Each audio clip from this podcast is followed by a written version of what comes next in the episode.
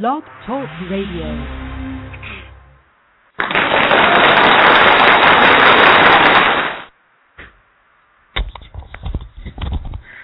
This is Patty Holstrand, and this is KWAD Radio, and we are on live today. I'm so proud to be part of this uh, particular person. We I've known uh, Weston for several years. Met him in Tuscon, which is a Tucson-based uh, sci-fi, fantasy, and horror convention, and of course saw him again at LepreCon, or I believe it was CopperCon up in uh, Mesa, and then uh, of course we had him as a guest for LepreCon 38 this last April. And uh Weston, you know, I I'm not quite sure how many books he has total because he's he's got several different publishers. So, with no further ado, let's I know that he's sitting there waiting. Hey Weston, how you doing? I'm fine, Patty. Can you hear me? Yep, I can hear you. I introduced uh I let everybody know where we met. As uh, I'm not sure if you know, but I met you several years ago down in Tucson. Oh dear Lord! And I thought you were going to talk about the bar. if it was a bar, I wouldn't have told I told anybody. You know. you know, I dare say I see you blushing on the radio. Oh yeah. So, so we met down in in, in Tucson, and then uh, I saw you again at CopperCon, and uh, you showed us your collection. We talked about your collection and the fact that you um, have uh, collectors' boxes of your books. Yeah, we were talking And- about the, the the first few books of mine that were uh, published by uh, a specialty press, um, Delirium Books, and also Bloodletting Books, which published magnificent um, uh, slipcased and leather-bound editions in print runs, usually 500 books or less, um, mainly for the collector market. Although, you know, at fifty dollars a pop, there are folks out there who can afford it too, but it's it's few and far between. Even said, it's amazing how those books sell out even before publication. Yeah, and and that amazed me because I'd never heard anybody doing it that way. At the you know we talked about it, but uh, hadn't any, actually seen anybody do that. So uh, you were one of the first I've seen that that made that effort to uh, you know get into a big collector's edition like that. That's awesome, and it was beautiful. It really was a beautiful set. They are beautiful. In fact, I'm glad I get my own author copies because some of the editions I couldn't afford to buy my own copies. They're so nice. I understand that feeling. so t- go. Let's go back a bit because you, you know you've been around for a little while, but not all that long. Uh, tell us how you got involved with writing, and or how long you've been writing, and when did you actually break out in a book? Well, I started writing in uh, 1997, so it's not all that long ago. Um, I essentially I turned 30 uh, a year or so before, and I, I asked myself what it was that I had done in the past that I wanted to change, and what it is that I that was going to go out in the future that I wanted to do. And I'd always wanted to write. I just never taken that step that everybody, you know, eventually takes, which is to actually sit down and write. Um, and I forced myself to do it, and it took me a month to write my first story, and it was terrible. I still have it on my hard drive. No one's ever going to see it, hopefully, you know. Um, but you know, now I'm at the point where I can write a short story a day, given you know uh, the right the right ideas. Um, I kind of I kind of worked in the short story market for the first two or three years because I realized right away that I just didn't have a grasp of what a story was. Uh, so you know, I studied those people um, that I really really enjoy reading, especially the classicists. Because realize, although you have me down as a horror author, I never knew I was writing horror until somebody told me I was writing horror. I, I thought I was just writing and writing. Um, uh, in fact, I hadn't read any horror novels except for Stephen King and maybe a few others until I actually started writing horror novels. So I, I came to the genre with a very fresh um, feel to it. Um, so it was about two or three years before I even came close to uh, um, publishing something other than short story. But it wasn't until 2005 I published that my first novel was published by Delirium Books, and um, that one I guess uh, won the Bram Stoker that year as well. Which which is amazing considering you know you're not you really haven't been in business that long, and to get the distinction so early. Did you think that was a fluke, or you know, uh, were you, I mean, I, you must have been surprised. Well, I was definitely surprised, but you know, once a year somebody out there wins that um, uh, superior achievement in first novel. So, um, and I know some people, especially like like Dani and Eytan Kollin, um, who write who write science fiction. They they wrote the uh, um, the Unincorporated Man and the sequel to that. Well, their first book was the first thing they ever wrote, period, and it won the Prometheus Award. So, so you know, there's there's a lot of folks out there I think who know how to write. They know how how a story should be told. They know how to um, construct really uh, interesting characters, but they're just they just haven't done it yet, and it's just a matter of doing it to kind of you know get that muscle working. That's true, but were you uh, an avid reader before that? Oh yeah, I'm an avid reader now. I mean, I was an avid reader then. My mother was a uh, high school English teacher. My father um, um, taught college English, uh, so I, I always had books in the house. I always had learning in the house. I was I was raised in, in an atmosphere of, of of you know this is what literature is. Mm-hmm. Well, that's you know that's it does help to grow up uh, you know loving books uh, in order to be a writer, obviously you had to read a lot. That's how you knew how to construct a story. I did, and you know it's interesting. I think I think I knew it by osmosis because while I was writing something, I knew that the way I was doing it was wrong, and and uh, the first couple of times I knew I was doing it wrong, but I just kept doing it. Then finally, I just listened to my own inner self, and and wouldn't you know it, you know I began writing stories that were publishable. In fact, you know, when I first started writing, I had my own metric of success, and that was I wanted I wanted to be published in a paying print magazine. You know, they used to have those back then, and um. And uh, I, I I had written so many stories, and I had a spreadsheet, and, and I was sending them to all the all the best magazines, and um, as it turned out, I had 42 rejections before I made my first sale. But then once I made my first sale, I had 18 acceptances in a row, all to paying print magazines. So, you know, it was just it was just a continual process of writing and revising and writing and revising, and you know, doing what an author really needs to do is, is look at his own craft and make sure that he's not staying in the same place, but getting better and better. That's true. That, that's definitely true. That you you need to learn from your mistakes and uh, I often tell my authors that you need to learn something from your your editing mistakes and and and you know grow as an author and get into something that you're not comfortable with after you've been writing for a while and, and try something new. So you write basically horror, but is there like subgenres of the horror, or is there something else that you're on that you're also writing besides that?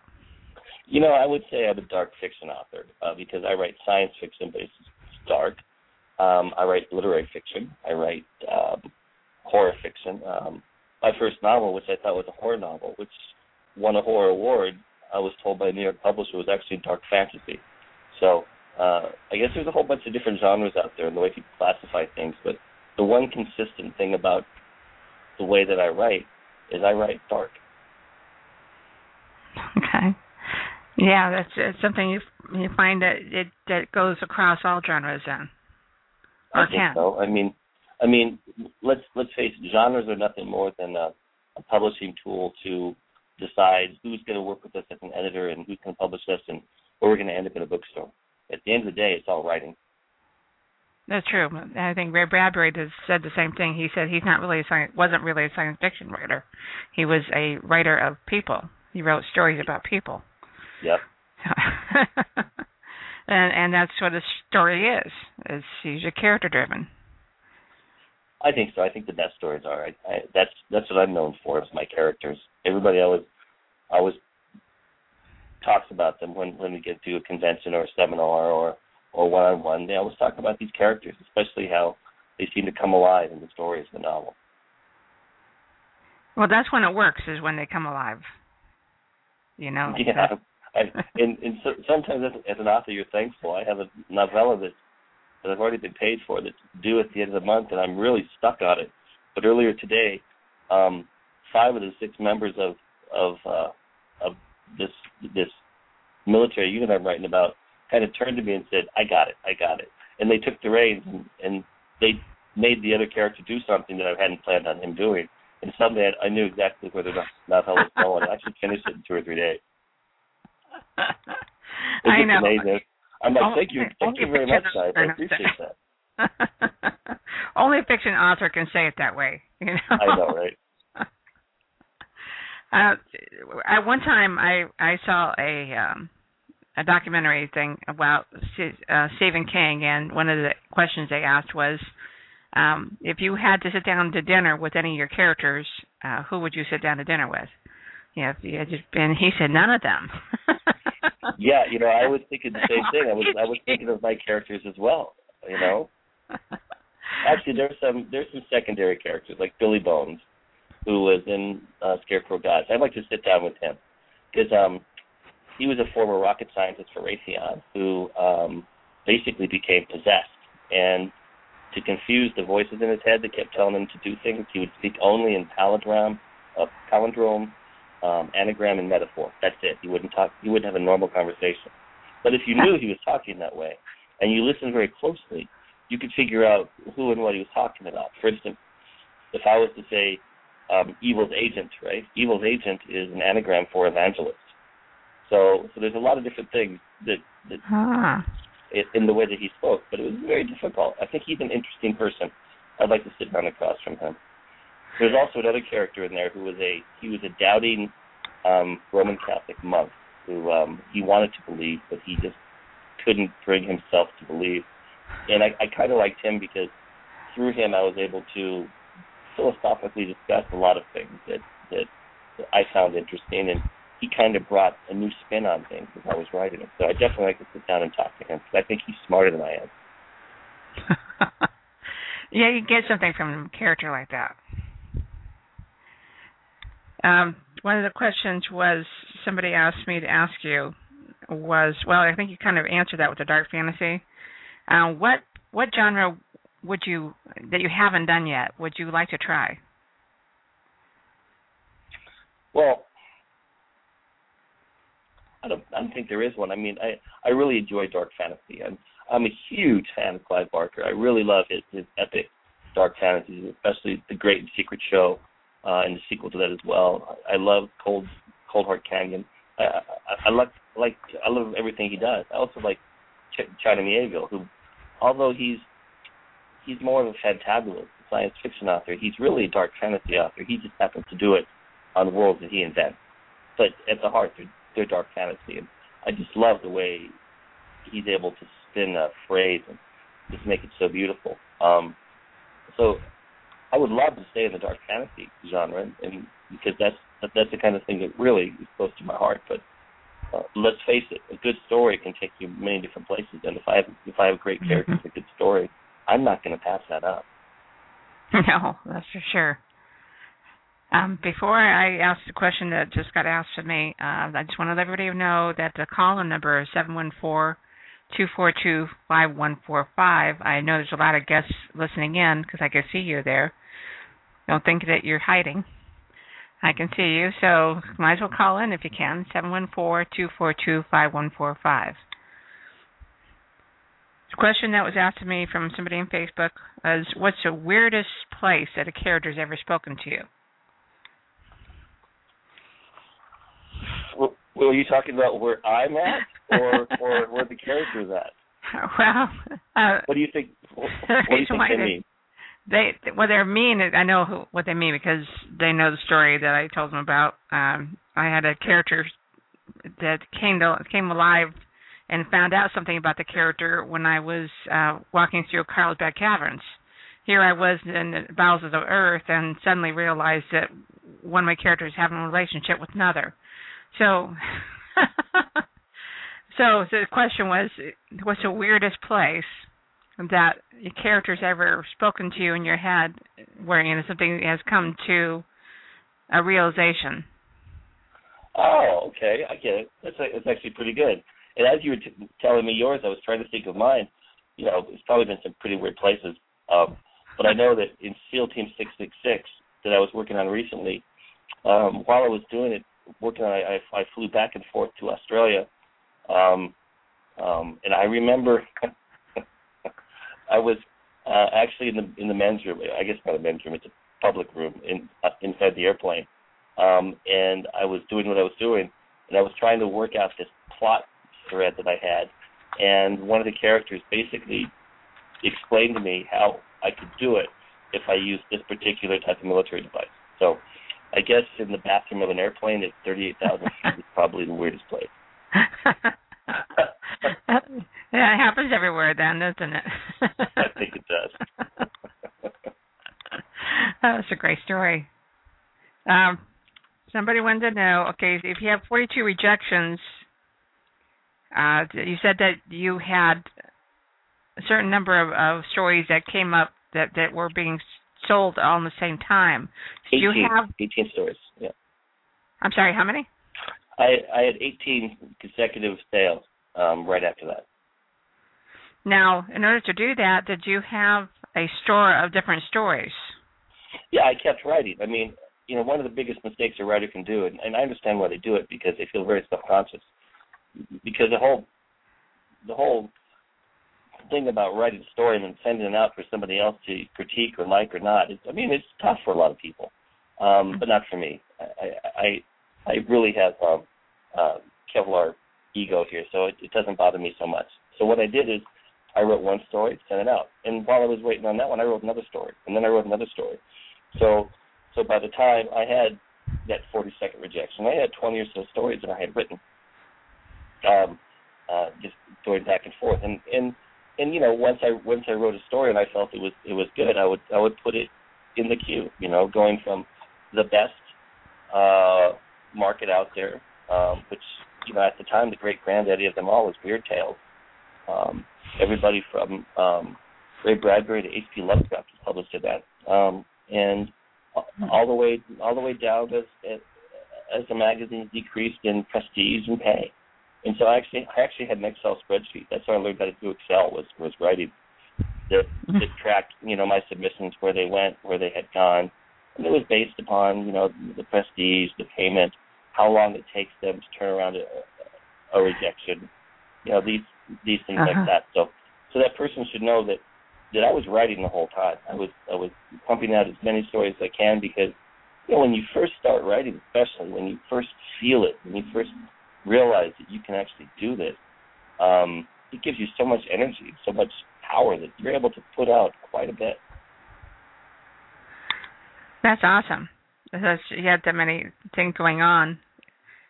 Um, did you spend a certain amount of time editing, or did you like write one and then edit, or did you write them and then put them away for a little while and then and then come back and edit?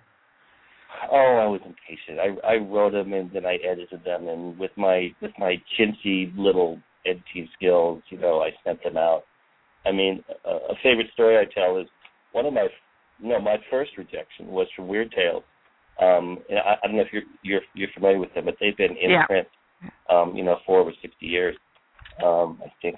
And uh, they sent me an eight-page rejection.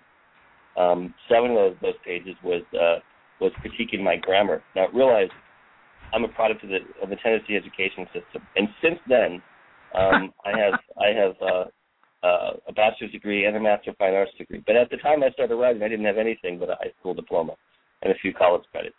Um, so as a product of the Tennessee education system, I already had like a few steps behind normal people. So uh, one of the things that that the editor pointed out consistently, and this is from Darrell Schweitzer himself, was was that um, I I continually um, failed to recognize uh, the proper placement of the antecedent to a pronoun. Um, now the problem is, is I didn't know what an antecedent to a pronoun was, so I had to call up my mother, who, I, as I mentioned earlier, was a high school English teacher, to tell me what an antecedent was. And since then, I swear to you, I, I I've been cognizant of mistakes using antecedents, and I rarely make them because of the seven pages that were sent to me by uh, Weird Tale. Uh, so that's that's kind of indicative of probably how raw my stories were when I first started writing. Um, but then again, I, I had more desire than I had skill. So, you know, that had to balance out somewhere. So what you're saying is that is that you you started you, you went to college later in life then? Yeah, I did. Okay. Okay. I, I mean, I spent 20 years in the military. It's really hard for someone Right. to, you know, sit down and, and and get a college degree while you're in the service.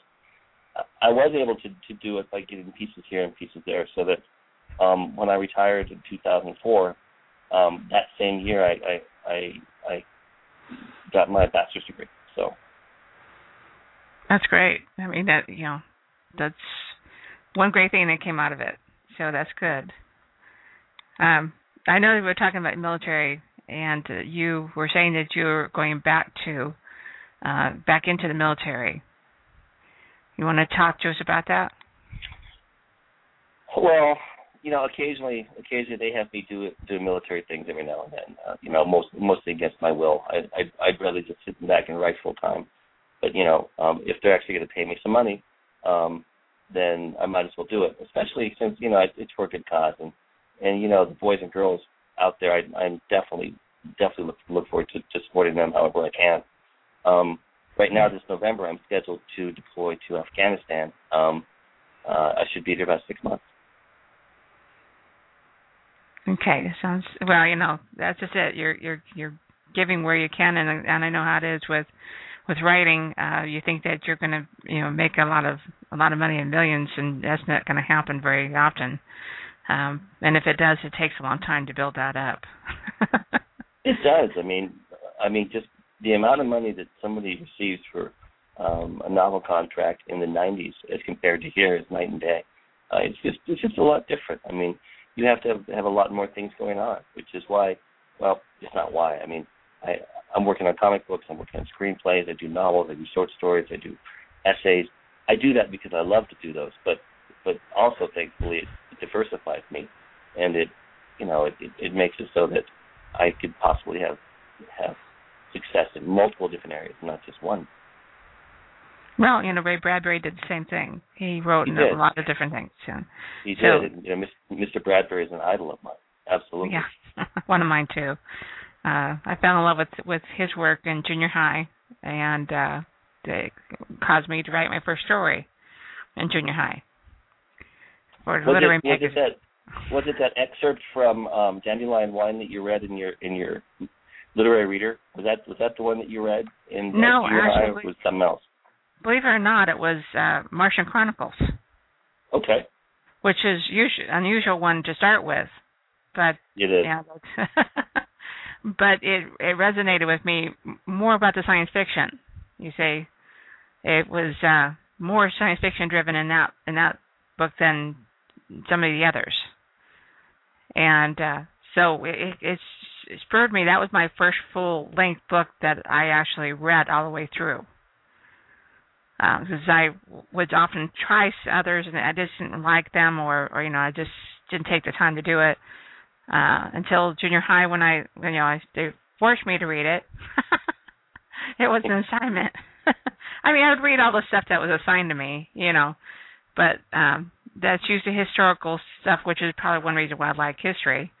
Um but it was uh that was the first diversion into genre writing and genre books. So I fell in love with Ray Bradbury right away. Then I wanted everything of his, you know. Um, and there's some things that that uh, went over my head later when he was, uh, uh, you know, older and and wrote um, Halloween Tree, and you know some other stuff that was just like, well, you know, that's that's that's really good writing, but it's not the same thing to me. So, uh, you know, you, you but he's always been, you know, my favorite, and I've I've seen him in person, and have listened to his stories, and I pretty much took it to heart, and uh, believe the same way he did. His philosophy became my philosophies. So uh, that's that's my story, or part of it. you know, I like I like the way that that he does the Bildungsroman, the coming of age story, and how he um has these characters, whether it's Douglas Spaulding from Dandelion Wine, or it's or it's the kids from uh, Something Wicked This Way Comes. you know, as they're going through their coming of age tale, they have this this youthful innocence that they maintain all the way through, and and you know, from what I've heard, that that's Ray Bradbury. He always had that youthful innocence as well. So each of those characters characters was really part of himself. But my favorite part of his writing is that is that youthful innocence and how he's able to keep it sort of being a naivete. It's it's more of a it's more of a you know their their their youthfulness and their inability to fold under the evil can in the end win out even in the face of hopelessness. I just love that. Yeah, that, that that's what we love about his stories. Again, the character driven. You know, he, he could he could you know write about all the different places in in the world and and beyond, but really it was always geared towards that those the characters and usually the kids are the ones that he wrote about most. So yeah, you're right. He has a youthful youthful innocence about his writing. Um, you know, I only I only met him I only met him one time, uh, and um, that was in Los Angeles when he got his star at the Walk of Fame. Um, in fact, I took my my kids at the time to see it. They were in their young teens, and they're like, "Who the heck is this guy?" You know. But now they know, but and they're and, and they're happy they went. But when they went, they they they didn't know.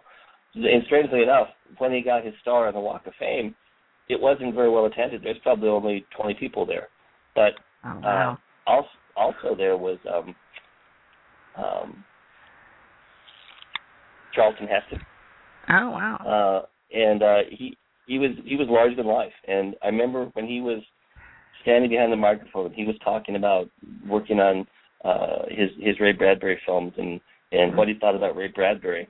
This Bentley pulled up and like skidded to a stop behind us on the street, and this Hollywood socialite, I swear to God, got out. She's about 60. She had a martini glass in her hand. I swear to God, and uh, she had a mink coat and high heels, and she began stumbling across the asphalt, yelling, "Charleston Hester, Charleston Hester!"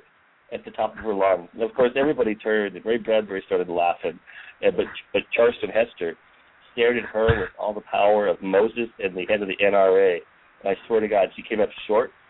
She kind of looked around and, and like suddenly realized where she was and what she was doing. She turned around, got back in the in the backseat of the Bentley, and they took off. it was just the funniest thing. you, you think about these things happening, but they never happen, and so when they do, you're going, "Is it real?" I, I swear to God, my kids, my kids, even now, when when you know Charleston Hester movie comes on the screen, they point at it and go, "Look, Dad, it's Charleston Hester." you would think that anybody who loved Charlton Heston would actually get his name right. you know, uh, you know, she probably could have five drinks ago. Yeah, must have had a really heavy uh accent. Yeah, must have. yeah. Wow, that's just uh that's a funny story. That's great. Um, see, we're characters. Uh, weirdest place. Let me see what anybody else says. I want to know a little more about your um, obviously you're when you were young. Just what did you grow up wanting to be?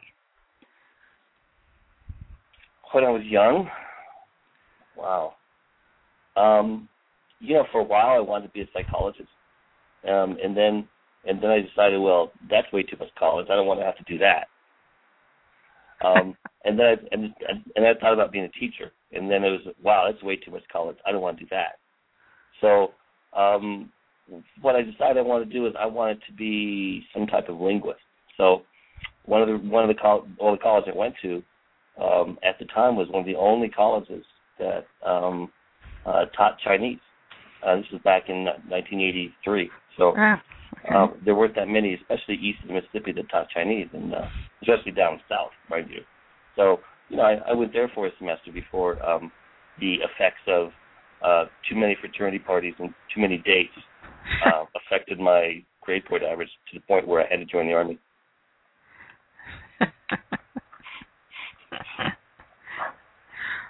when uh,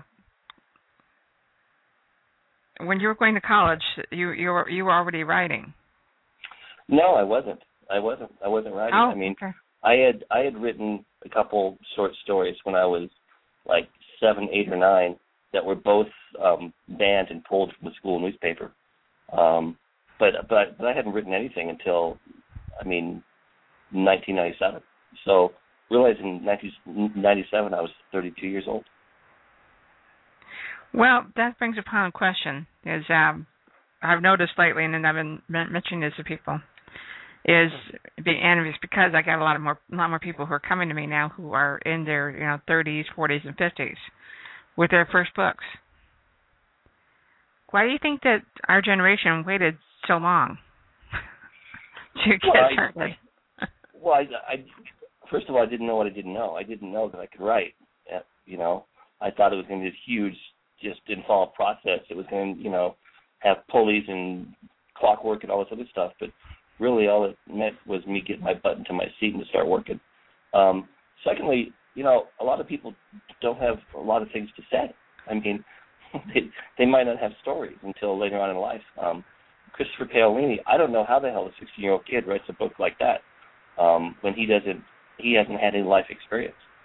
I mean, by the time I, I, I began writing, I had been to 50 countries. Um, I spoke two languages other than English, um, and and I had been places. I had done things, you know. Um, right. right. So so I, I had stories I could tell. I had I had places I had been. When I was 16, I couldn't I couldn't tell a story. I was too busy trying to hook up with with you know with the girl to my left or girl to my right. You know, I, I was too busy trying to have a good time. I I didn't have the chops for for for storytelling. And even if I had wanted to, you know, what am I going to write? Am I going to write about about being a kid in, in Chattanooga, Tennessee? Well, I, maybe I could, but I, I just didn't have the skill. Yeah, that's probably one reason why he he wrote a fantasy, because you know he didn't really have to write about uh the world as we know it here. He's not contemporary. But he still, but he still wrote character inter- he still wrote character interactions that were fairly adult, um, which which which told me either he had a significant amount of help or and or he's he's just very in he's he's intelligent enough to be able to recognize how how adults are able to work with each other to get what they what they want and to um, bargain with each other. Something that hell took me 20 years to figure out. It wasn't until my 30s, right. my second marriage, that you know that I figured out. Oh, you mean you can negotiate with somebody? You can bargain with somebody? You can you can you can be nice and have things nice happen to you. Wow, isn't that nice?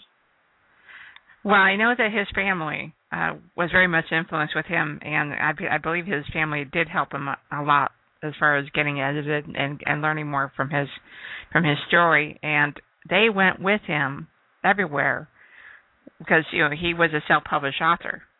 Right. So they went they they got it done. You know, they paid for the books. They they took him everywhere, and so they helped him make it happen.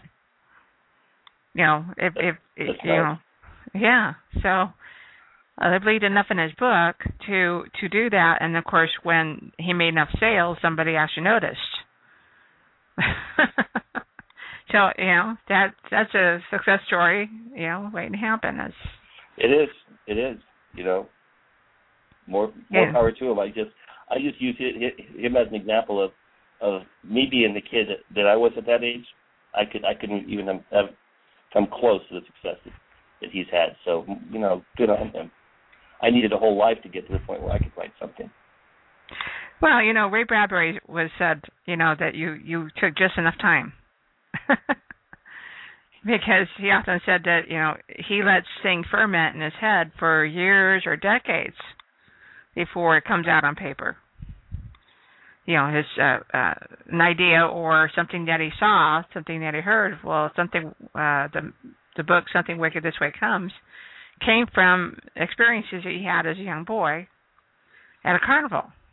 Yeah. It took that long to ferment to for him to make it horrific enough and you know to make it the story it is. So it makes you know that that Christopher's probably going to be really awesome when he actually, you know, gets older and actually uh, gets some experience behind him. I hope that we don't see him drop off into oblivion. Yeah, yeah, me neither. I mean, you know, the world needs good authors. I, I, I, totally believe that that there can never be too many of us. Yeah, that's what people tell me. I said, you know, I say, hey, do, what am I doing? What I keep keep going with this? Why do I keep going with this? I keep helping authors. What what what am I doing? And they're saying, well, should I go and start, you know, counting beans? At least I get paid for it. And and they said, yes, but there's too many bean counters. You know, Todd says there's too many bean counters. We we want more people who you know who can help people and and want, want more authors. I said, okay. uh, if you guys say so, you know, sometimes I, you never know. It, it gets hard out there. Because do you you notice that in 1997, uh, it's it's a little bit different uh, climate than it is here, uh, that it is now in writing. Do you notice that there's a lot more uh, competition out there for you and for other authors that have been around for a little while? Um, my competition, I think, is different in that when you first start out, um, um, for for most people, it's the case. When you first start out, you know, you're publishing in in in magazines and in, smaller presses and things like that. But the more successful you get, um, the bigger the publishers become, and the bigger the publisher, the smaller the pool of writers they have. Now, now this has pretty much always been the case, whether it's um, St. Martin's or or Tor or uh, Pocket, or if you go overseas and talk about Orbit or Gollancz or or uh, Abaddon Books, you know, they have much fewer authors that they count on than than the smaller presses. And and right now I'm spending a lot of my time, you know, working working for them. Um, and it is it is harder to continue to work for them because you have to demonstrate, you know, sales not in the hundreds, but sales in the tens of thousands, uh, so that you know they're willing to put their trust in you again. Um, I was really really psyched when uh, SEAL Team 666 um, was able to be published by St. Martin's Press. Um, uh, but I'll tell you what, they're only going to work with me in the future if this does really well. And luckily, I think just the title alone has a built-in market. And I think people are going to buy it just because they see SEAL Team 666 and they say, hey, that's cool. But in the end, no matter how cool the title is and no matter how cool the blurbs are by um, Kevin J. Anderson and Peter Straub and all the rest of the guys who blurbed it, it, it inside the writing has to be top notch, and you have to like it, or else you're not going to come back to to a Weston Ochse book. Mm-hmm. Yeah, you have uh, basically one try with with any of the big publishers. Yes, yeah, yeah. in fact, it's a, it's a continuation of one try, one try, one try, and you have to get it right every time. And I'm cognizant of that, and and I work hard, um, um, in, in not only the writing of these novels, but in you know in the in the in the promotion. So, do you think you have better luck with the smaller publishers? Well, I think it's it's a bigger pool. I mean, it, it just happened to be that my first couple novels um, were published um, by a, a specialty press. Um, one of the things, well, a couple of the, things that made me think that that was a good idea was a beautiful product, absolutely beautiful product. Um, B, I was being published alongside people like F. Paul Wilson and, and, and other greats of the genre. And then three, I was getting paid as much for these specialty press books as um as a mass market paperback. So um plus I, I maintain my my rights for mass market paperbacks to all these mm-hmm. specialty books because they're published in limited edition.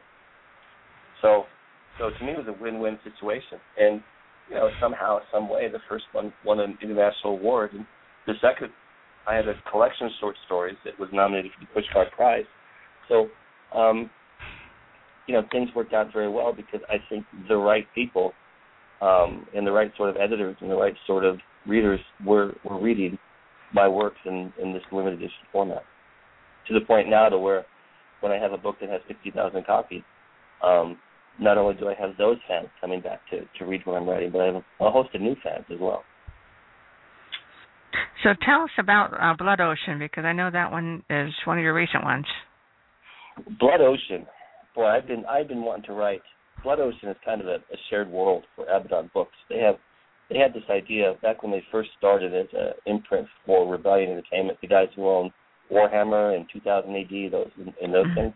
Yeah. Um, Abaddon belongs to belongs to them to them, and they had this idea when they first started out that they would have um, a group of books, that had at its core um, the idea that a plague, a pandemic, destroyed the world, and it was an O negative uh, pandemic, which means that only people with O negative blood survive, um, uh, which really throws everybody back, you know, a thousand years, because because now it's cowboys and Indians and, and everybody fighting against each other.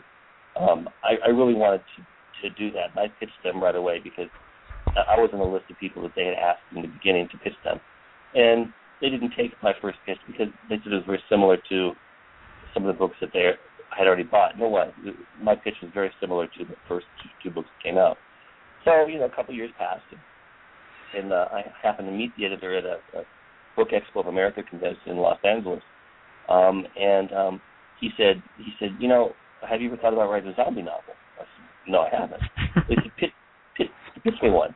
And um, if, it's, if it's good enough, we'll talk about publishing it. And I did. I pitched him a zombie novel, which turned out to be Empire of Salt, um, which is set in the Salton Sea.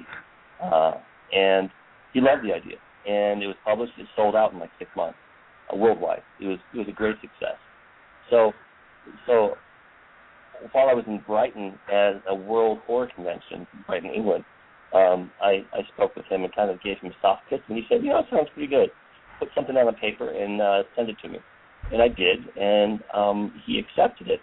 And it was a lot of fun for me because, you know, Blood Ocean, it's science fiction only in that it happens in the future, but it's really not science fiction. You know, it's it's it's, it's a dystopic novel. Uh, it's I call it Mad Max on the water because it's essentially a lot of violence as people try and survive. Um, there is some science on there because you know the the whole idea of this plague and and possible cures revolve around science, but it's it's that kind of fairy dust bright object science where you know you make sure that people don't look at it too closely. I, I like the idea of your of your uh, Blood Ocean story, and like I said, I was I was I know you, I got your book for review, and here I was trying to get somebody to review it because I, I know I wanted to read it, but I I am behind on reviewing, so people send me books and they put their inscription on it, and so then I have to force to read them. Um, did uh, did you get a book from my publisher, or, or yeah, or did yeah. I give you one? Okay, well that's, yeah. that's good. They sent you one. Yeah, because uh, again, since uh, connotation is definitely up your alley and and definitely in your backyard, mm-hmm. uh, we we should we've got one coming in for you, and I I'm going to do a follow up um, on it and give you my give my opinion as well. Oh, that's good. Well, you know, if uh, you're reading it, you're probably recognizing it's a pretty violent book. In fact, it's the most violent book I've ever written. And you know, that's that's what I was wondering. Well, it's well, it's more violent than than my zombie novel. You know, talking to people about it, when you think about it, if the world has ended and people have broken off into tribes and are trying to survive by any means necessary, it's going to be a pretty violent future for us. You know, yeah, it's yeah. it's it's not going to be very nice, at least in the short term, until we're able to build back up our um, you know political constructs for good or bad, and and those things that kind of keep people from doing harm to each other. You know, um, but as as you know in that book, none of these things are around. It's just it's just people aboard their ships in this last together city, uh, trying to survive together. Mm-hmm. And um, it's it's violent, definitely. Most violent thing I've ever written. You know, I don't know if I'll write another thing that violent, but I think the story called for it. In, in that um, the circumstances are so dire that um, the, you know there is no takebacks and there is no well I'll let you go. You know. No, that's for sure. It, it, it's, it's, it's not that kind of culture. Yeah. It, it becomes survival the fittest. It does, and it's kind of funny because I and and I let me just jump into a Josh Whedon here. Um, we saw Yvonne and I, my wife, we saw Aliens Four. Yeah, yeah, Aliens Four the other night on TV, and I didn't know that Josh had done the screenplay for that. And um, and then and then of course the the the pirate raider ship comes in, comes up um, with with with all the pirates on it that board the ship. Um, and I'm like, wait, that's Firefly. And and I could I could absolutely tell that, that that was his idea for Firefly because the same same type of ship, same type of crew. Just you know, he he he, he later had different actors, but the deal was is that those people on that ship for his Alien script, they didn't they didn't take no prisoners. They shot and killed everybody that moved. They were bad. They were violent. They were terrible people. But then you put them on, but then you put them on primetime television, and uh, you put them on Firefly, and suddenly they're you know a lot nicer folks. you know, they they they might be willing to let somebody go. So it's interesting that you know while while while he was writing for for Ridley Scott, he did one thing, but while he while he writes for himself, he did another. Using the exact using the exact same model.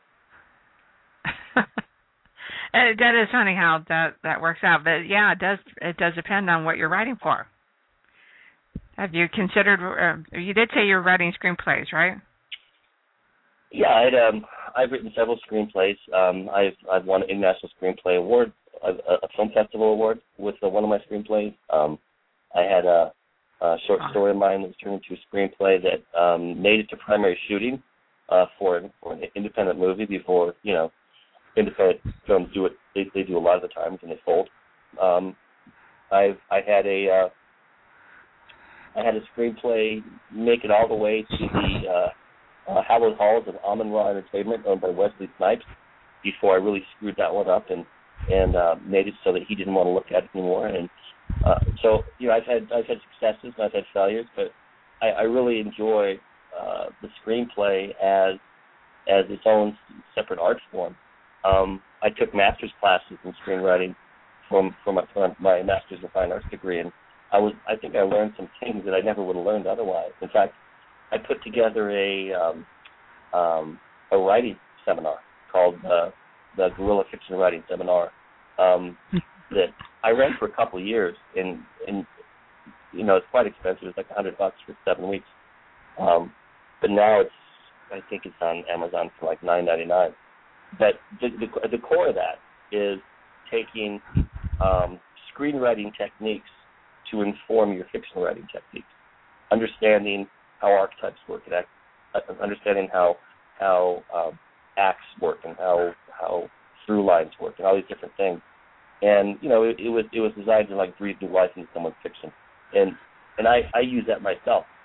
I I use screenwriting techniques to write my own fiction because um, uh, I believe that you know whether it's Joseph Campbell or George Lucas, um, there are ways that we expect a story to unfold and and the better that story unfolds, the more we like the story, even mm-hmm. if the story isn't isn't maybe as good as it could be, even though it might lack something, because there's something in our makeup that has an expectation of different things.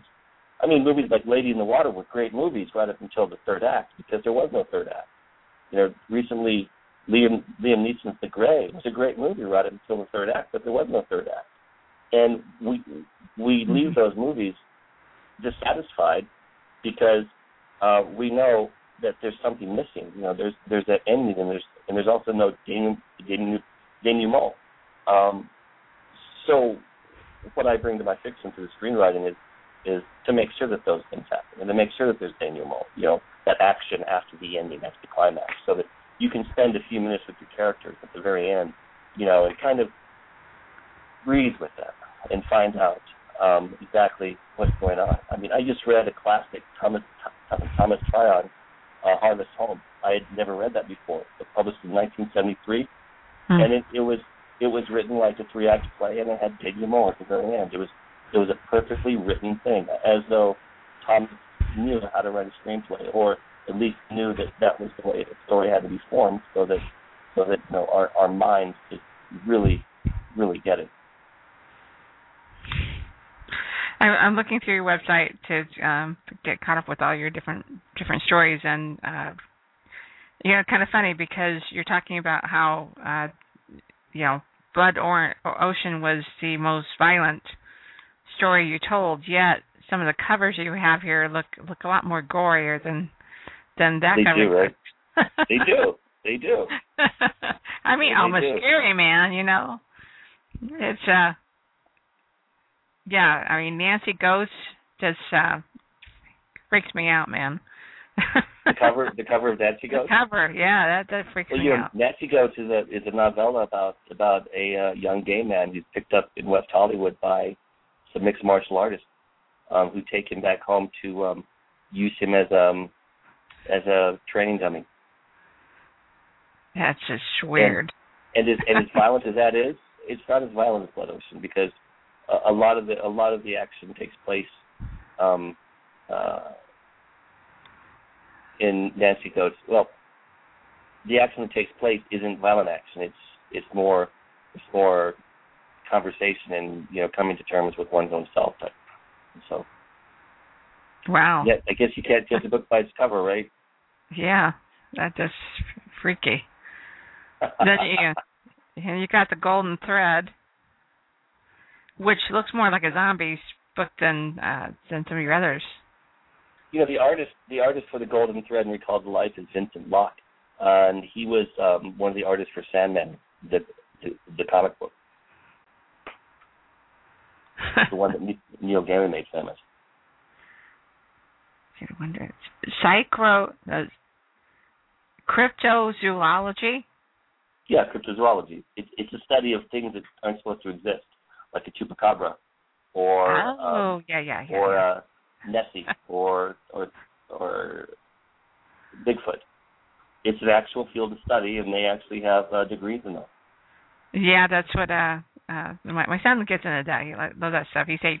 He he gets into horror, and I told him he could he could read your book, um, even though it's very violent. I think he's, um, I, I think he can handle it.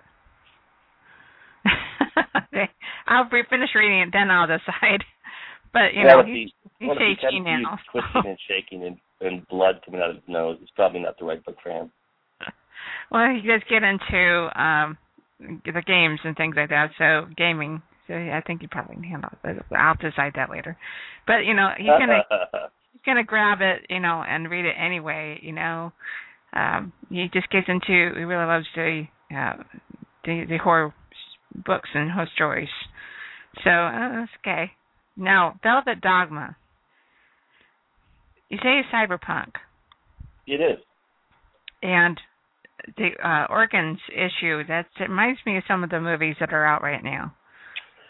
Well, I in my in my defense, I wrote this in uh, 2005 or 2006, um, and it was orphaned twice. Um, when when a novel gets orphaned, it means it was accepted by a publisher, um, and then it kind of sat there for a while, and then nothing happens to it. Um, in this case, it was, it was accepted by by one editor, and that editor moved.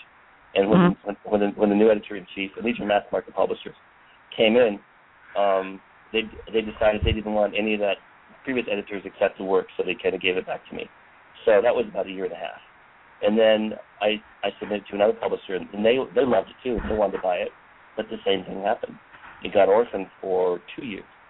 So Oh so you know for uh, three and a half years that book was just sitting on people's desks, accepted but doing nothing.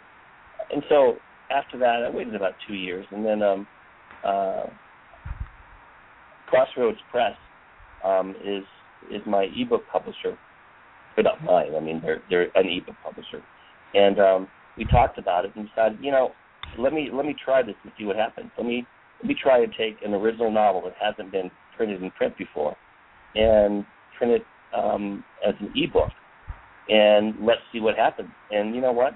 It's doing awesome. I'm, I've made I've made I mean if, if if money is a metric, I've made more money from this than I would have had I had I signed either of those book deals. Uh, and it's it's it's going to be read by lots and lots of people. So I'm you know, I'm, I'm very thrilled, and you know it has it has mostly good reviews. Um, Mm-hmm. you know I think there's like two threes, and all the rest of them are all all fives or tens or whatever the thing is. Um, right. That's what you're at gonna least, get. At least, at least on Amazon. but um, you know, I I grew up on on on on cyberpunk. I loved it. I you know Neal Stephenson and William Gibson are, are you know two of my my great literary icons. I love them both to death, and to you know to be able to write in that in that genre was just so much fun. I love the cover. It's just very uh it's action oriented and yet it's just it makes you want to open up and read it based on just the fact that okay, this is weird, you know. Well, the cover's an interesting story. Um, uh, I it was because that was going to be my my first original e novel, and so far my only original e novel. Um, I decided that I wanted to try my hand at doing the cover, so I read I read up on you know what it takes to do a good ebook cover and all this stuff like this. You know, I, I used to work in psychological operations and I used to work with the leaflets and things like this. So I know how to construct things and, and how to do things. I'm just not a very good artist. So um, I went out and I actually talked with uh, uh, Matt Holtz, uh, is an author who has, a, who has a great book cover. And I asked him, you know, where the art came. He told me it came from an artist named Danielle Tunstall, uh, who's over in England. And um, I, I connected with her, and I, I actually paid her money for that art. I bought that piece of art, and then I constructed the cover around it. Because let's face it, um, it's really hard to get a really good cover and really good art. And if and if you got to pay a, pay a few bucks to get more people looking at your book, I think it's it's Sure. it's well worth it. So so I paid for that and I, and I constructed it. And you know that book cover won an award from um uh, I I can actually look it up and tell you, but it's like ebook cover designer or something like this. Anyway, it won an award, and it, it won an award from the same person that I was actually using to guide my you know guide myself and you know the use of negative space, the the use of action, the simple text, the ability to use, the ability to have a, picture that can be read as a thumbnail, um, equally as as it is a large Exactly. a large size, you know, et cetera, et cetera. And you're right, that image is so perfect, and I was so happy to get it because without Danielle's uh, piece of art, um, and and Colette Von Tora, who was the uh, actual model for that, without those two working together, I wouldn't have had a great book cover at all. I mean, it just would have been something just like anybody else's, but but everybody comments on the book covers. It's definitely definitely unique. It's definitely unique. And the you know it, it just uh again it's action oriented, which is which is what people are looking for right now. You got a, a person who's you know and it's it's coming apart like that. It just it just really plays into your storyline on this. It does. It absolutely does. I mean, you know, when I saw that, I was like, "Oh no, are you kidding me? That's exactly what I have to have." yeah, you oh, found oh. love, you found love with that one piece. I, I know exactly what you're talking about. It's like I, I got to have this piece, and and then of course you build it build it around there. That's uh that's how it works. You fall in love with something, and it's like okay, I've got to have that for the cover. And Yeah, and, and since and you know since then I've, it. I've done two other covers. I did Blaze of Glory, which is a um, a reprint of a another limited edition book, um, um, and I also did one for Yvonne, which was Dead Times, and and both those pieces of art I got from Danielle because she's just such a just a, a brilliant artist, and she has such a different um, uh, way of looking at things. So that you know, she takes something, she films it, and then she works it, and you don't know if it's drawn, if it's photographed, whatever. It's just beautiful. She got uh, another freaky one on here because I love talking about covers. By the way, it's it's it's it's to pick, and I always have to tell people you really got to have a, good cover, an effective cover. Otherwise, you know, you're lost. Doesn't matter you're in print or ebook. First thing and first thing people see, and sometimes the last thing they say of yours if you don't do it right. It's true, absolutely. got one on here, uh, uh, Empire of Salt. Now that's it. That's your zombie story, and uh, Mhm. definitely, it says you guys got to see these covers. I'm gonna, I, I put you, uh, your website on, uh, at the bottom of the information on Blog Talk here. You've got your chat area. I know because a lot of you guys are sitting there, and I know you're listening because uh, I can see you. So The the Empire of Salt cover. Um, uh, I, I can't remember the guy's name offhand, but he's a very famous British uh, fantasy op, uh, art artist, and that is actually about a five foot tall oil painting that that he made, and and and then you know they, they took a high res picture of that, and and it, it ended up being the cover. But he did that. He did that on commission from Abaddon Books.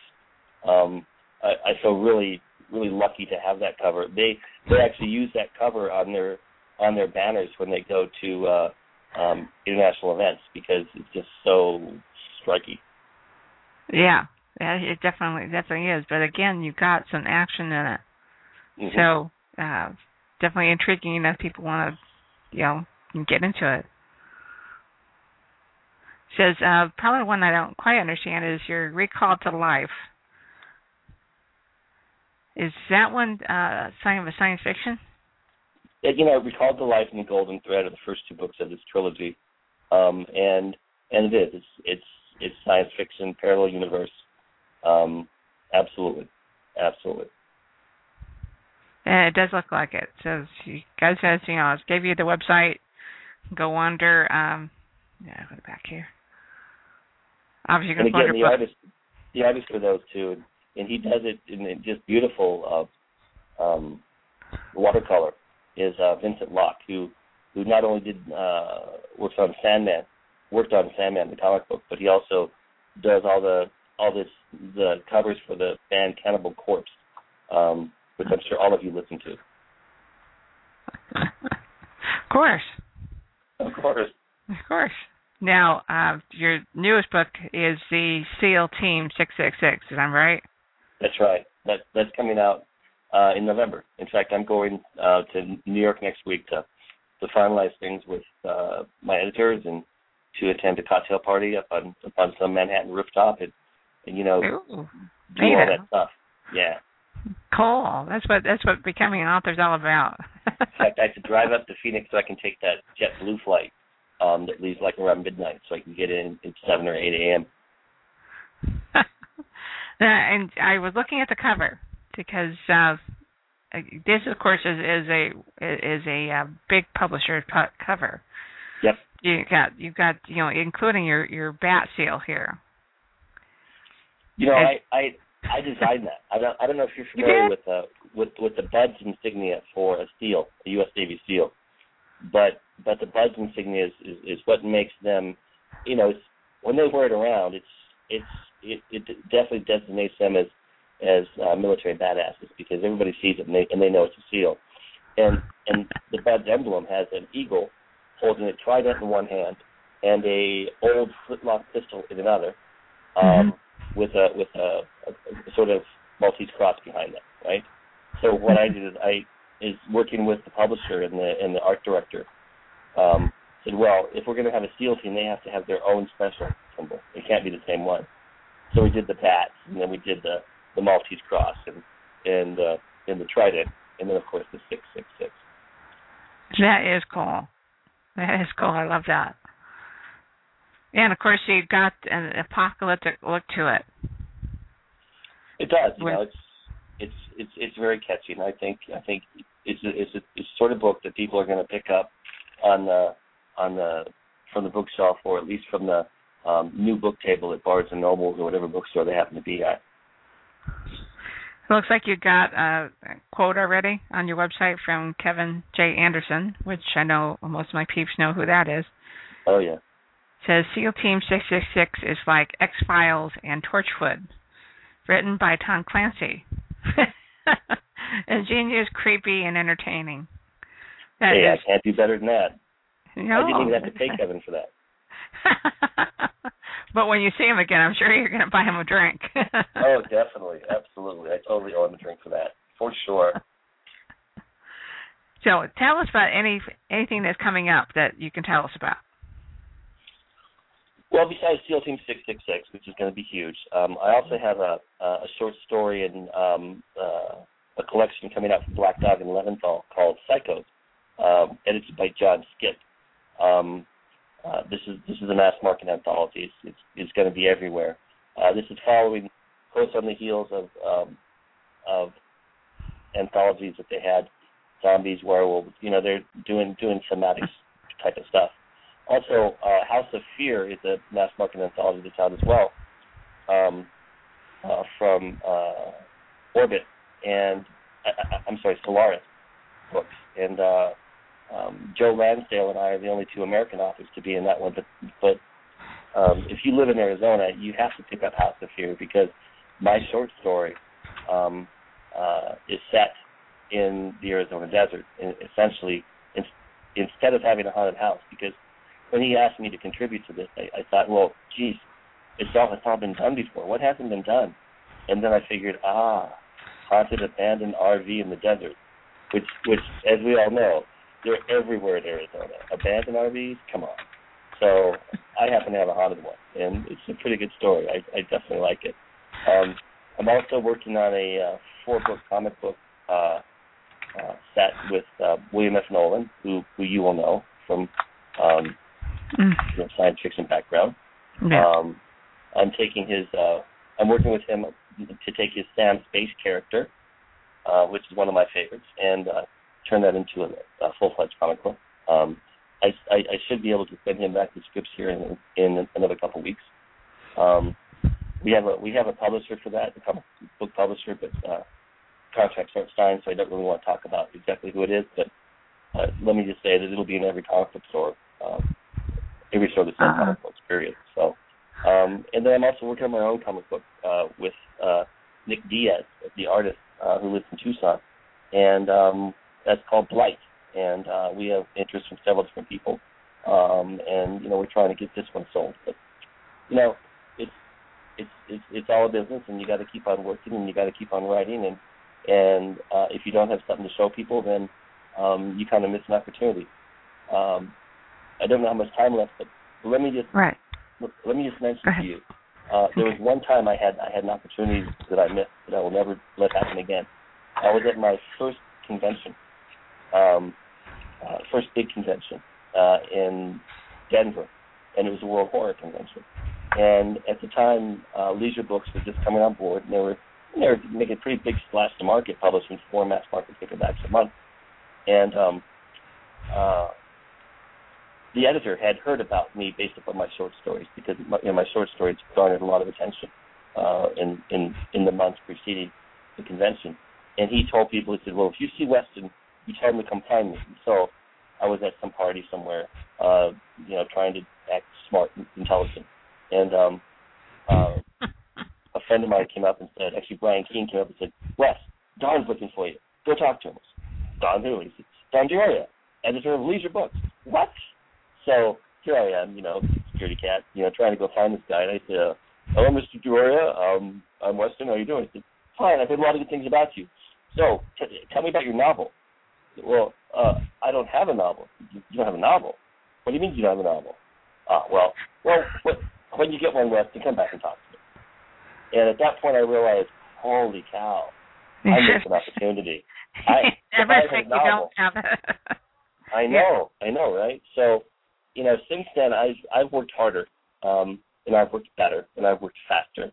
Um, I I have I have novels sitting sitting on my on my desk that um, my agent has that uh, nobody else has seen before.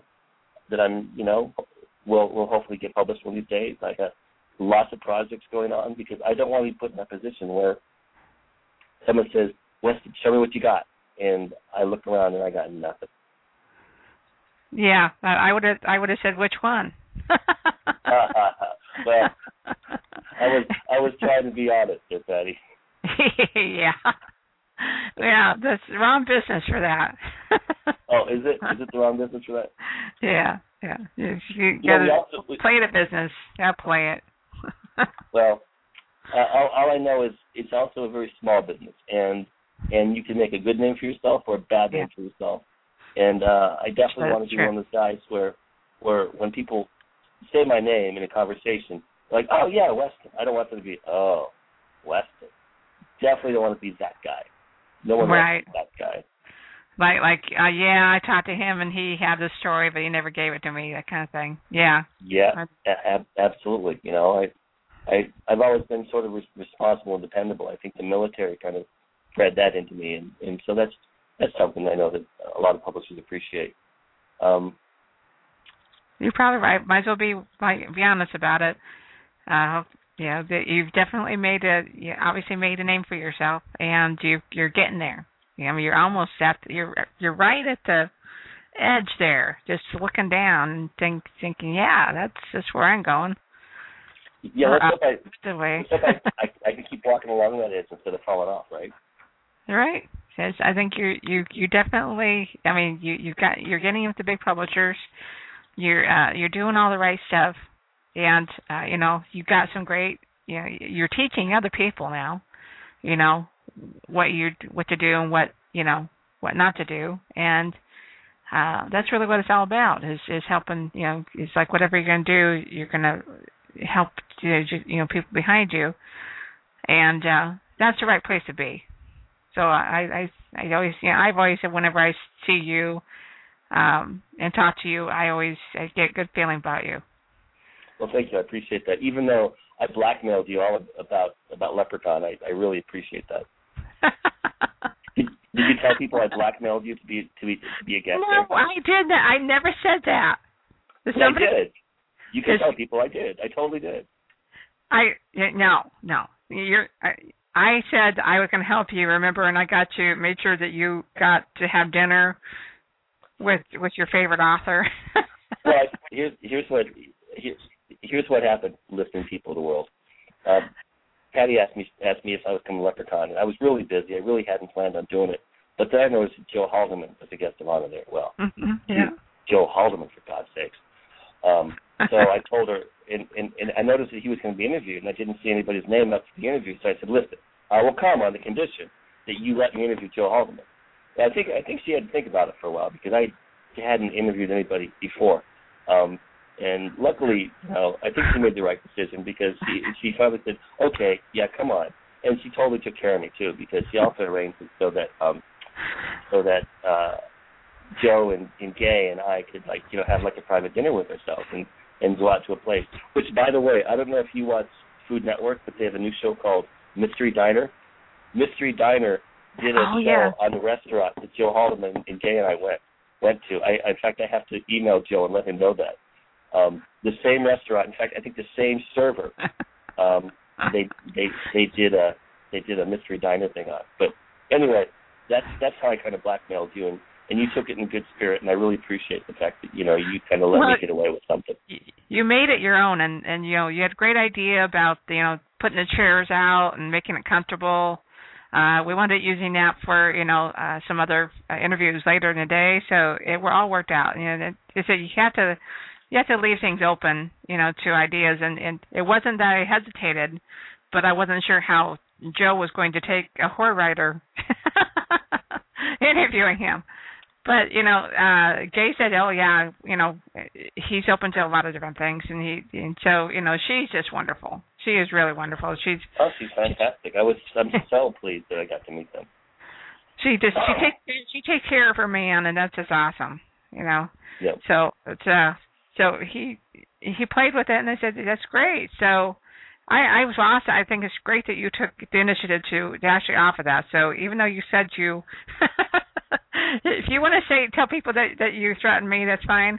But you know, when it comes down to it, it worked and it it worked well, and and I'm open to those ideas, and you you made it work.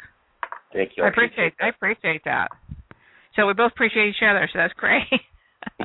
Which okay, since since we're we're blackmailing here, uh, you do know that I'm in charge of LepreCon 39. I do. So Don and I are actually co-chairing, which pretty much means that whoever I say it can come is going to be coming.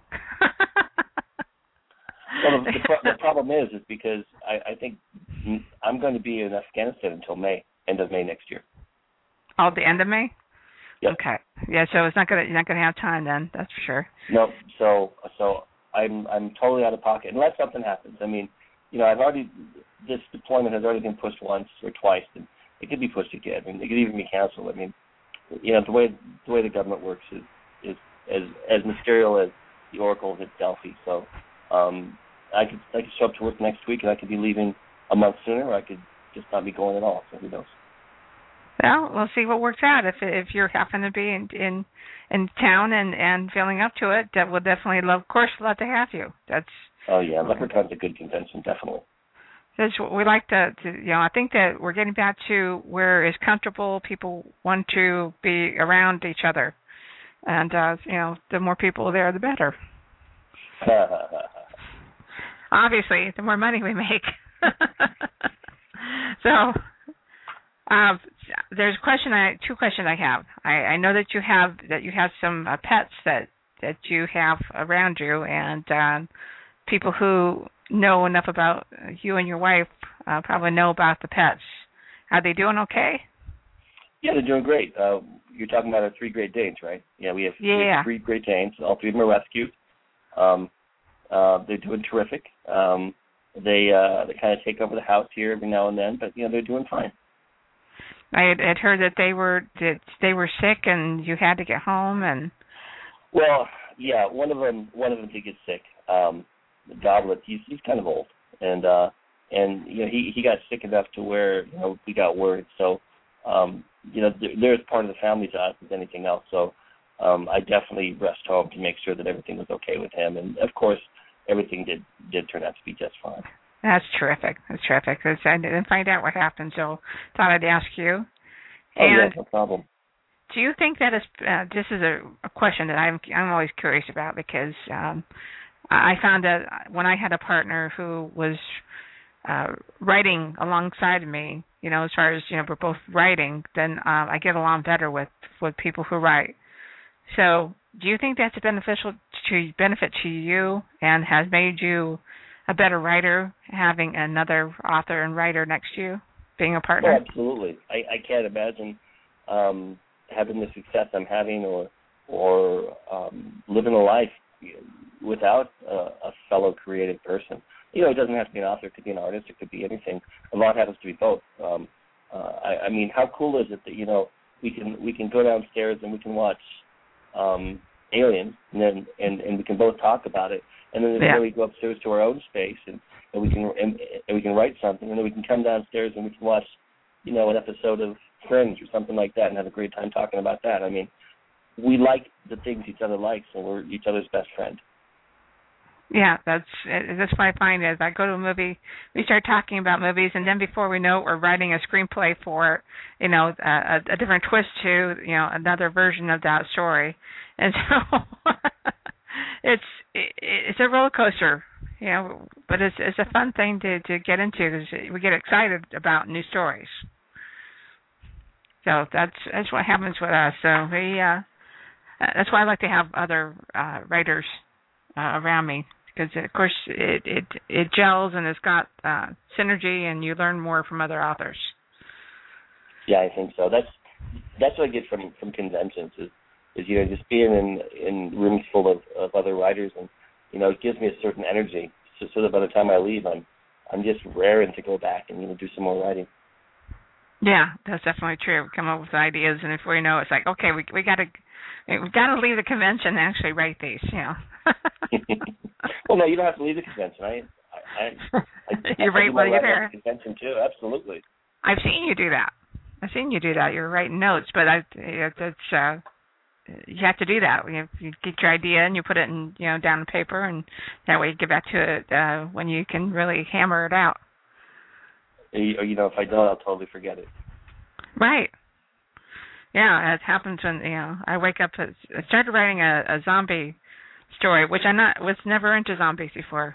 Um, Why not? but I- Zombies is science fiction. you know that, that's what they say, right? well, it is. It is. I mean, I I, I just wasn't into it. Frankenstein you know? science fiction. Frankenstein is Well, science fiction. It, it is because it's apocalyptic. No, and- Frankenstein is science fiction because it's it's man who who used science to create something other than man. And you know, most zombies are are man are man created, so it's nothing more than than a a flesh and blood Frankenstein. Right. When They're all science oh, fiction. I just shocked you, didn't I? You just realized now that zombies are science fiction. Oh my god.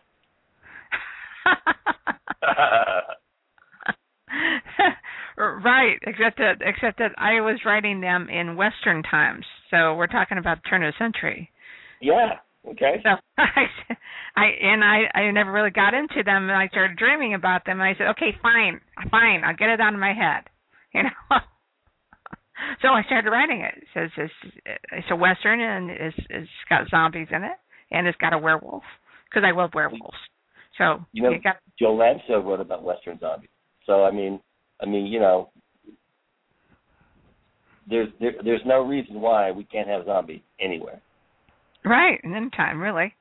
In Uh, fact, Joe Nassise, my my buddy, I'm doing a book signing with in two weeks. His his new series um, from Del Rey, I believe, uh, is about zombies in World War One. Uh, the idea was that instead of the uh, instead of the Germans using mustard gas, they used what was called corpse gas, which which brought the dead on the battlefield back to life. I had heard about that. I had heard about that, so that's I didn't realize where it was from. I heard this you know, some somebody was telling me the premise of that story, and I was going like, okay, yeah. So that's a, that's the thing is it's cool to find out. Okay, now how did these zombies get in this time, and what happened in order to make this happen? So you well, know, it's World War One. It's a. World War One science fiction story. yeah, exactly. It's just you know altered history. It is. It is.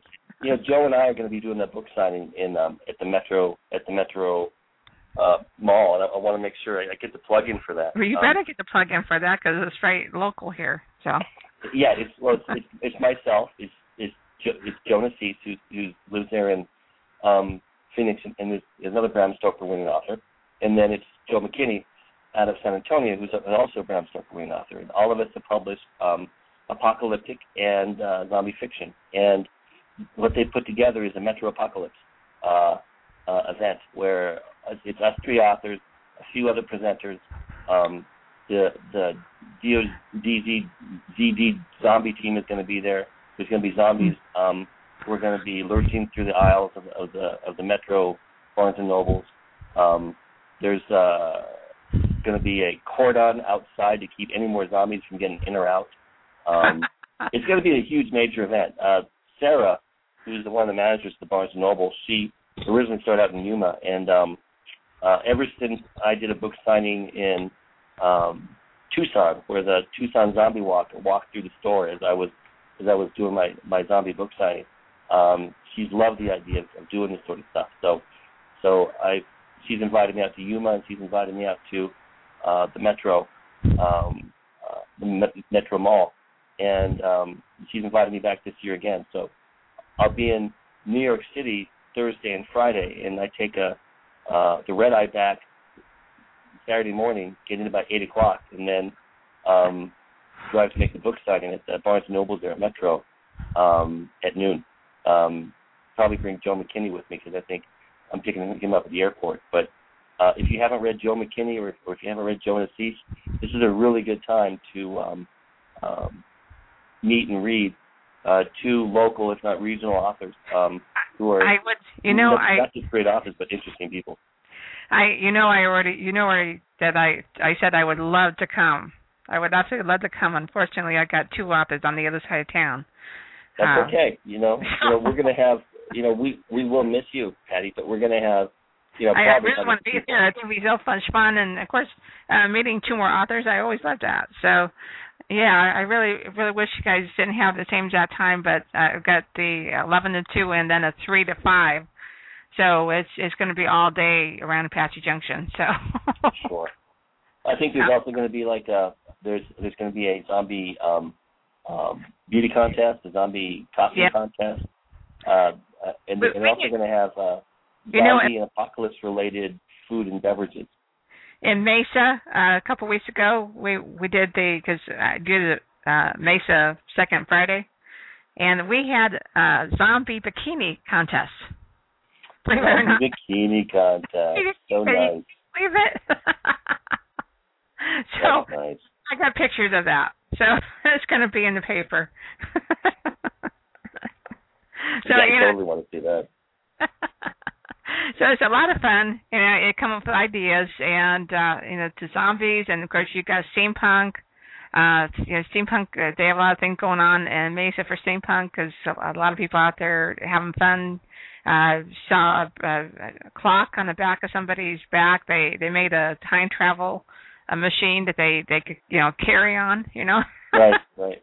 It's great. It's great, all fun. You know. Well, the whole zombie thing is pretty crazy. I got a call today from uh, the entertainment reporter from Arizona Republic, and um, about this event, and she wanted a couple comments, and and I said, I said, welcome to the world of zombies. She said, I know everybody's crazy about zombies. I said, yeah, I don't know why. They just are. You know, it's I think it's because it's just so much fun. Yeah, it, it's the idea. Um, and then some of it's like, well, you know, we want to know what the future's like. But that's you know that's a whole different subject. But you know that's Well, I uh, mean, we got we got philosophical, and I told her that you know the zombie is nothing. The the popular the popularity of zombie fiction is nothing more than our own commentary on current events and our own ability to control things. And uh, zombie is the ultimate in in something you cannot control. It's implacable. You can't yeah. you can't negotiate with it like you can a um, a werewolf or a vampire. It's just going to come on and come on, come on, no matter what you say. So it's really commentary on our inability to control our our current situation. I I, I kind of depict them as being like lawyers. no, those are sharks. Those are sharks. sharks. But yeah, of course, but there's a movie about a zombie shark, so maybe that's really about a lawyer. Zombie sharks. You know what? That has not been on Sci-Fi Channel yet. Are you sure? I mean, come on, really? Everything's I, I don't know. Channel. I haven't. Yeah, I know. Really, uh, piranhas. Uh, you know, it, it's almost everything. Uh, they had something else, a shark something. That I haven't seen any zombie sharks.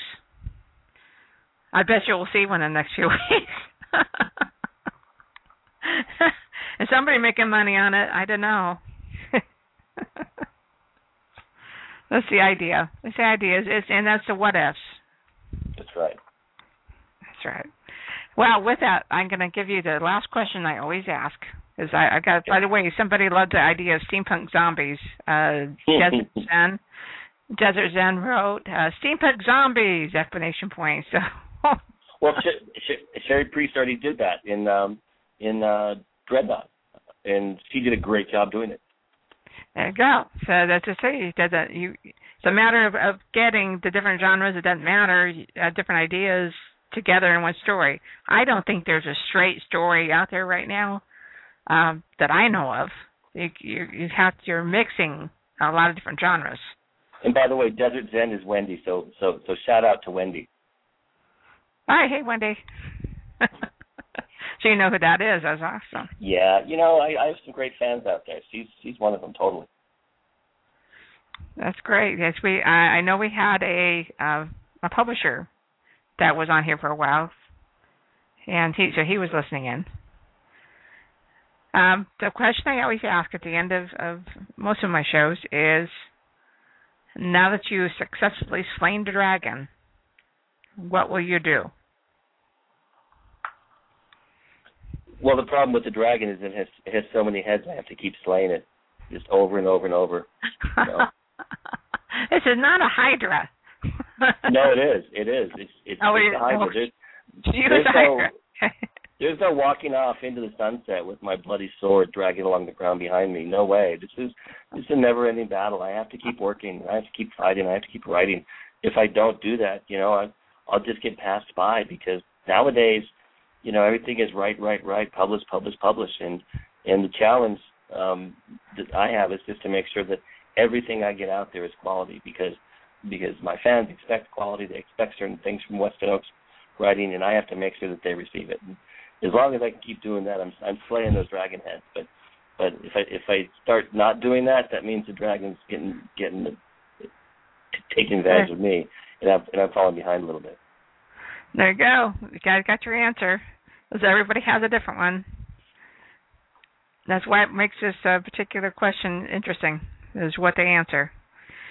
So with uh, with Weston, he's got the Hydra, and he's going to continue to slay the dragon because it's never ending. So with that, thank you so much for for being on there with us. We, as, as always, I enjoy talking to you, and uh, we'll talk again sometime when you you get some a couple other things under your belt and then time. All right, and, Patty, thank you very much. Thanks for having me. You're welcome. Thank you very much.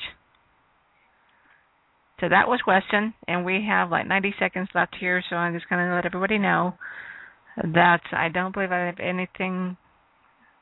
Yeah, I don't have any other uh, uh, blog talk shows for next week that I know of yet. Um, I say that because I am doing a lot of different things, getting ready for uh, some book signings for some authors so, and of course, a lot of virtual book tours. So definitely take a look at that. Uh, also, getting out the next connotations newspaper. So if anybody has anything, definitely drop me a line and see if you you can write an article or just want to know more about the paper. Um, we are on Facebook. So connotations using. Check us out. And with that, you guys have a great afternoon, a great evening.